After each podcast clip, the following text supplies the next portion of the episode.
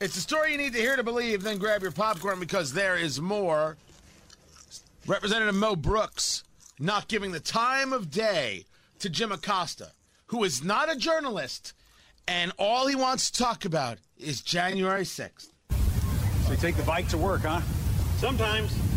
Congressman, is there any way we can get you to talk about January 6th? I do not do interviews with CNN because I do not trust CNN to be honorable or truthful. Well, can I ask you, do you still believe I've Antifa already, was behind I've already January said 6th? what I'm going to say. I don't trust y'all to be truthful or honest.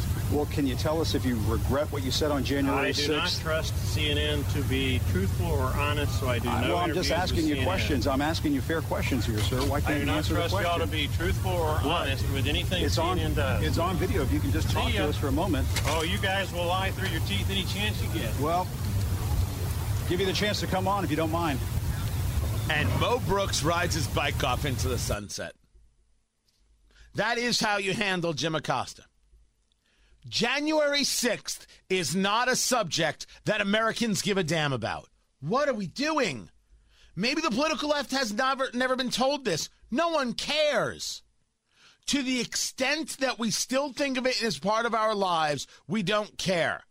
People don't have jobs still. People can't afford to redo parts of their houses because of the cost of materials. Gas prices are over $3 a gallon. A gallon. We've got bombing raids on militia targets between Syria and Iraq and the Syrians are shooting back at American soldiers. January 6th? We're all taking a look at tax increases. We've got trillions of dollars in spending, and Democrats want to push to another $2 trillion without a single Republican on board because they don't care. They just love power.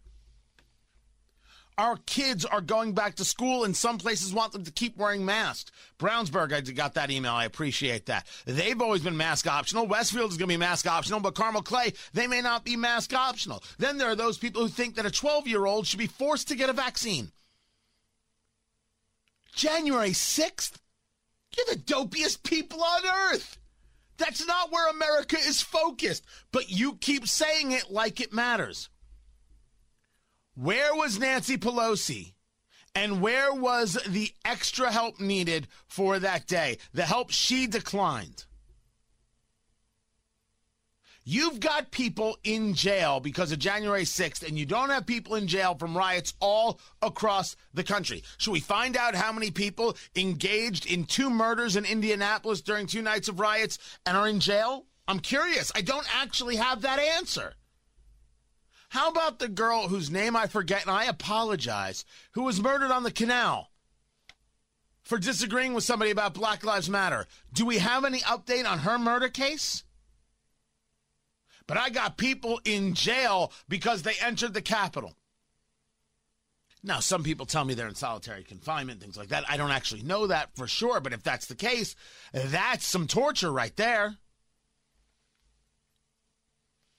Suns, the, the, the, the sunrise movement, they can block the exits and the entrances and all walk away fine.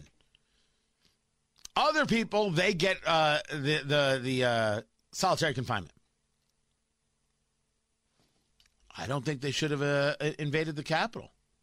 I think they should have been pushed back from word go. But some of them got invited in, so you can see where the confusion is. And stop calling it an insurrection when you're already uh, bringing people uh, up on charges, and none of the charges are what? Insurrection. So stop it. But these people don't stop.